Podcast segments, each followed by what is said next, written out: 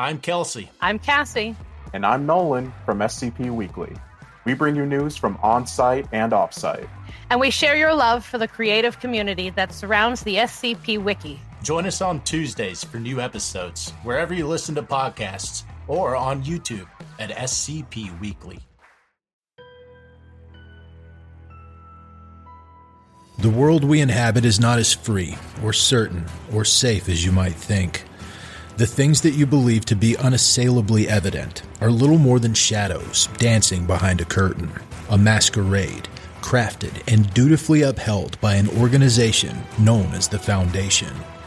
The file you are about to hear contains containment procedures, descriptions, testing logs, historical, and in some cases, first hand accounts of the anomalous objects the Foundation serves to secure, contain, and protect. Its contents have been thoroughly scrutinized by the Ethics Committee and approved by the O5 Council for release to trusted associates of the Foundation. This is SCP Unredacted.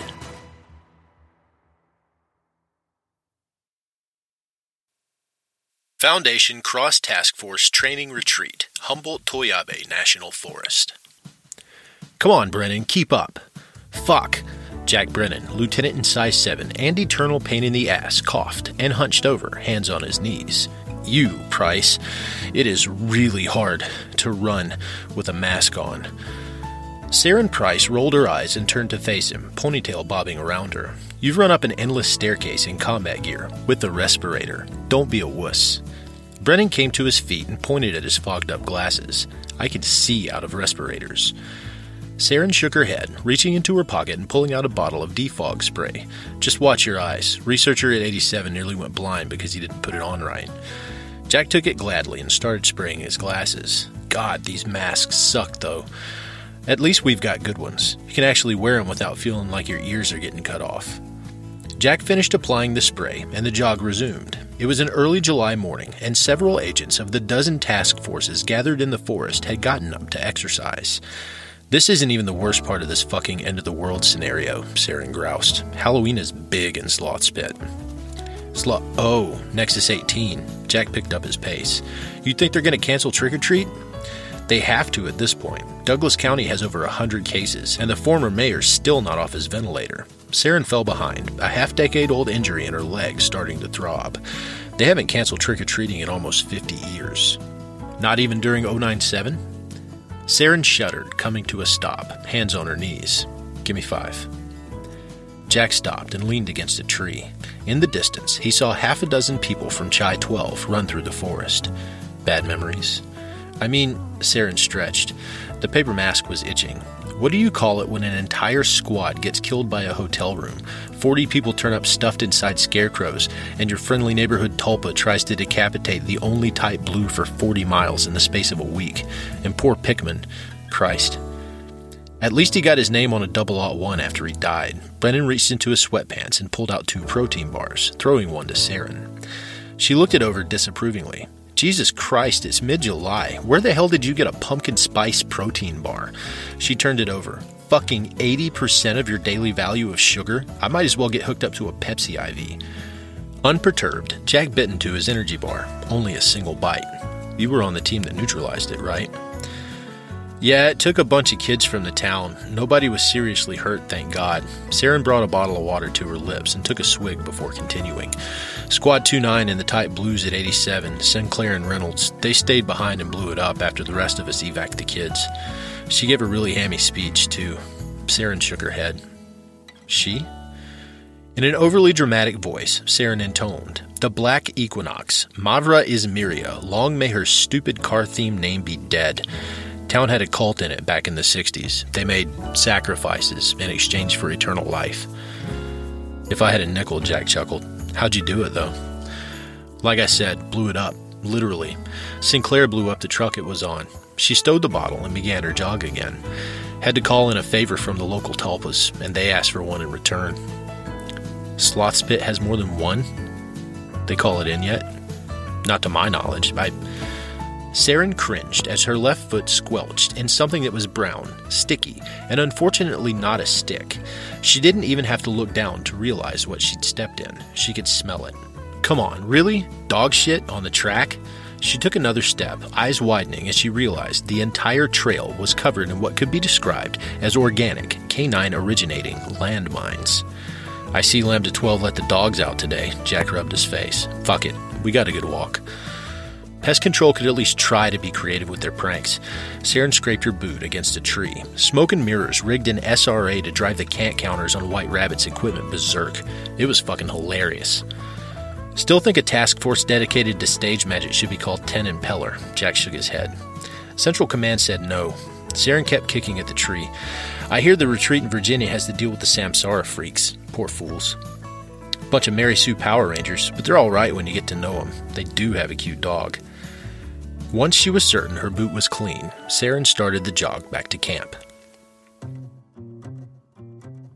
And if we want to examine why safety protocols regarding subterranean transport are effective, Dr. Abraham Reinhardt addressed the room full of semi bored agents before him, his voice slightly muffled by the mask. We only need to look at the case of one researcher Christopher Hastings in Wisconsin. Reinhardt advanced the slide to show an image of a man in his late 20s or early 30s being dragged into a hole. His face was contorted in pain, and he was in the process of removing his shirt, but it wasn't entirely off. Instead, it was covering his mouth and nose. Note how he doesn't attempt to reach out for help from others, because he knows that he's at risk of dragging them under. Instead, he attempts to claw at the dirt for purchase. He advanced the slide to show the man digging his fingers into the soil. And note how he positions his shirt, covering his nose and mouth. Ideally, he would be covering his eyes as well, but given the circumstances, it's understandable why he didn't. The slide advanced again, showing Hastings covering his chest with a pair of crossed arms, his wrists covering his heart. Here we see him protecting his core, where his heart and lungs are, fingers clutching his shoulders, eyes shut, and as we can see from the way he's got his chest puffed up, he's taking a deep breath. Now, I understand that we have Mr. Hastings' significant other with us today. Agent Ruby Williams stood up, sheepishly waving a hand. All of the other agents in the room turned to face her, and Dr. Reinhardt nodded. Agent Williams, yes, sir. Tell me, do you think he would be alive if he didn't follow the protocols properly? No, sir. Williams cleared her throat. His following of protocol is what allowed us to start proper containment of the situation in Nexus 18. Because he maintained consciousness, he was able to document what our task force has termed the, uh, she chewed her lip, the Scarecrow Factory, a botanical anomaly facilitated by the corpse of the former mayor, and recovered an item that led to the discovery of a defunct cult within the Nexus Zone that once made sacrifices to 097D. Dr. Reinhardt snapped his fingers at her. What's Site 87's casualty rate, Agent Williams? About 1 in 50, sir? Would you describe your task force as competent? No, sir. Absolute chuckle fucks. The entire room broke out into snickers, with a protest of hey coming from the fellow members of Sigma 10. I'm kidding. We have a bit more casual attitude, but due to the higher morale, we've, well, we've got plenty of reasons to keep going. Wanting to be with friends and family, loved ones, we're willing to fight tooth and nail in situations where a lot of agents would give up. So you're saying you don't lie down and accept your fate? Never have, never will. Sigma 10 has a motto your story won't end here. Reinhardt grinned, visible even behind his paper mask. The narrative motif in that town is absurd, but I like that. Now, let's move on to an example on the other end of the spectrum, in which Agent Perry Fisher survived a three hour long fall through a spatial anomaly by assuming proper crash positions. Never Have I Ever? Are we 12? Are sitcom characters? Raymond February took off his glasses and wiped them down. He hardly ever got to use them anymore, but it was nice to take his contacts out for a change. The young but experienced Jane Weiss of the Angle Grinders punched him on the shoulder. My aunt wanted to know how I was doing, and this is your price for information. And this is probably our last chance for tequila for the next year. We're running low on it in Vegas. Unshakable, Gerald McCoy from Smoke and Mirrors fidgeted with a ring on his finger as he looked over the fixings at the bar. The Scotsman sighed as he contemplated smuggling a small bottle of it home, and I'm sick of paying 12 bucks a glass. A woman calling herself Momoko took a seat on the other side of February, scooting her seat for proper social distancing. Despite the bar being fairly casual, as casual as a pop up bar on a Foundation retreat could get, she was still decked out in her gear, including a tactical hood and part of a ghillie suit worn as a cloak. He wasn't sure what task force she was part of, one of the Alphas. I ain't had that stuff in almost 30 years. The three of them looked at Momoko oddly. She didn't look a day over 35, but there was something in her eyes, manic as they were, that showed a great amount of experience.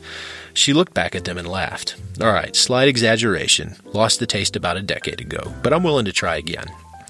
Jane poured each of them a shot of tequila. Okay, here's a baseline. Never have I ever toppled a galactic empire. Momoko's fingers twitched on her glass. Nobody noticed. I was hoping that would get a reaction out of you, February. McCoy frowned at him. I understand you come from Weirdsville, USA.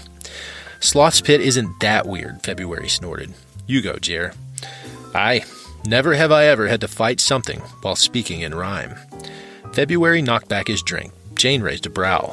Okay, Ray, I gotta know what happened. Halloween 2018, this entity came out of 4040, some kind of thought form, talked in rhyme, and when my squad and I engaged, we all started doing it too. Is this the pit sloth I've heard about? Momoko asked. One in the freaking same. Ask Toffelmeyer or Carroll about it. They know more than I do. He squinted over his drink. All right, never have I ever accidentally imbibed truth serum. Jane knocked back her shot sheepishly and poured them each a fresh one. In my defense, sodium pentothal looks a lot like water. They all shared a laugh. Momoko looked at February with a raised brow. Never have I ever fought a Keter. February swallowed his shot, poured himself another, and downed that. 4040 was upgraded to Keter during the whole Halloween crisis, the second one. The agents that initially encountered it, one of them was allergic to amnestic, so it couldn't be properly contained. It evolved into this thing. Oh, with the spatial loop around Sloth's Pit? Jane smirked. Auntie Nina told me about that over Christmas. You'll have to tell me more sometime. Wait, there was a first Halloween crisis? Momoko frowned.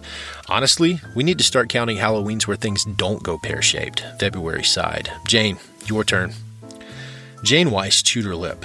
Never have I ever had to face off with an evil clone of myself.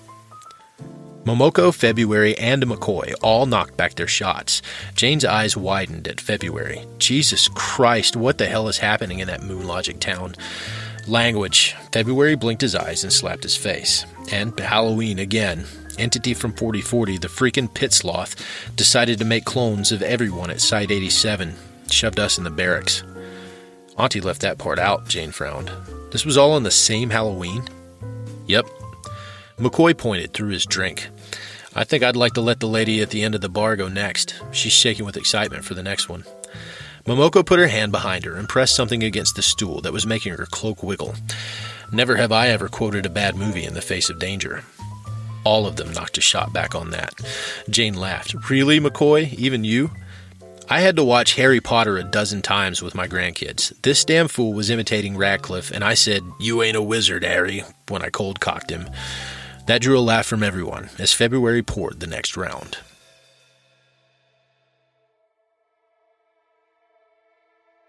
Agent Allison Carroll was technically not allowed to leave the grounds of the retreat unsupervised.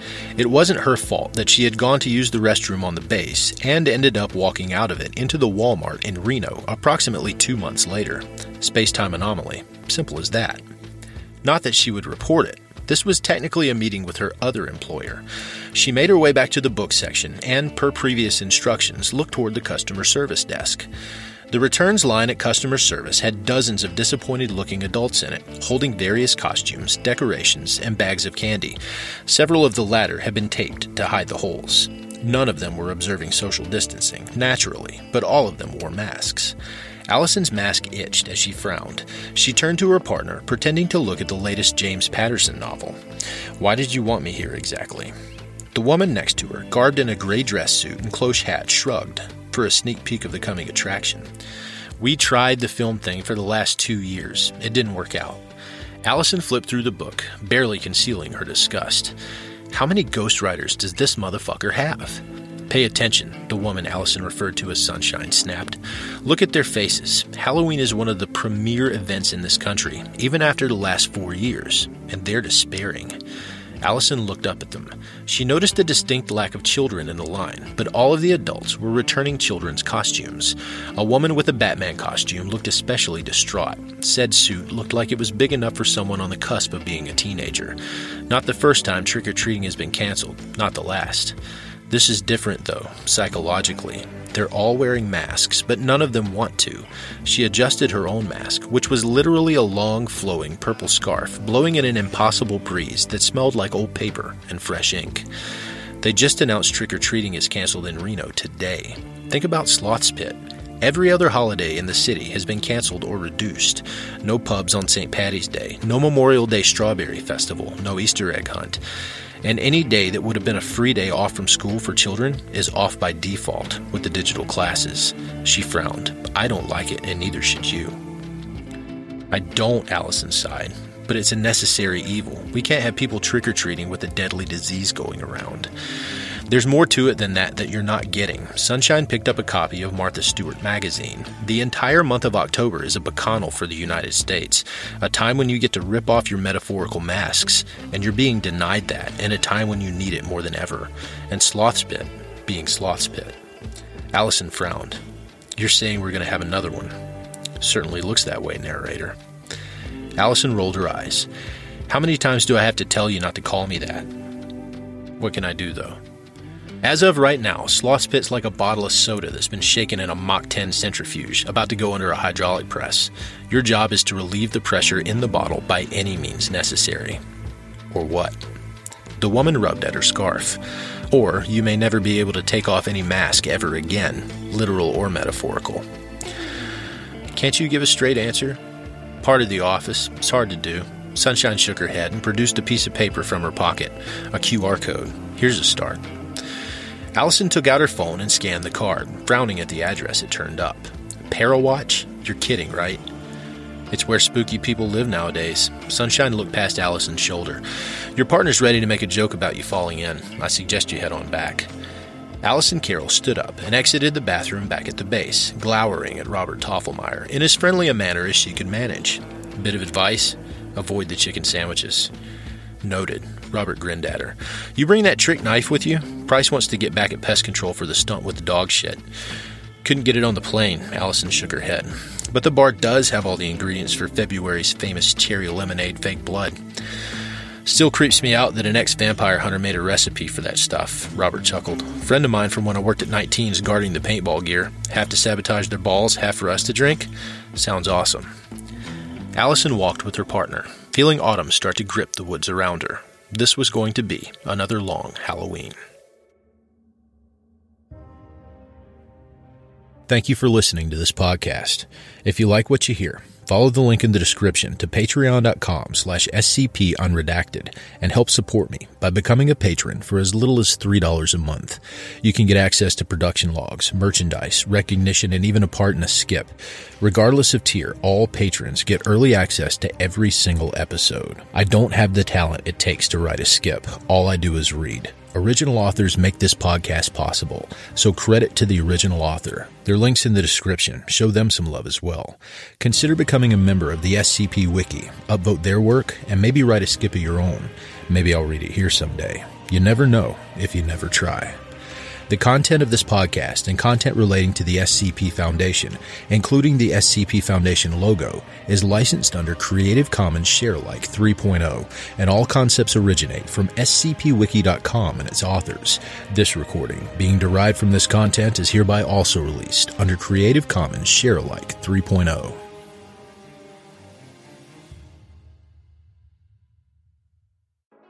I'm Grigori Karpin from Simply Creative People, the podcast where we discuss GOIs, canons, and stories from the SCP Wiki, and we try to recommend things for all fans of the Wiki, new and old.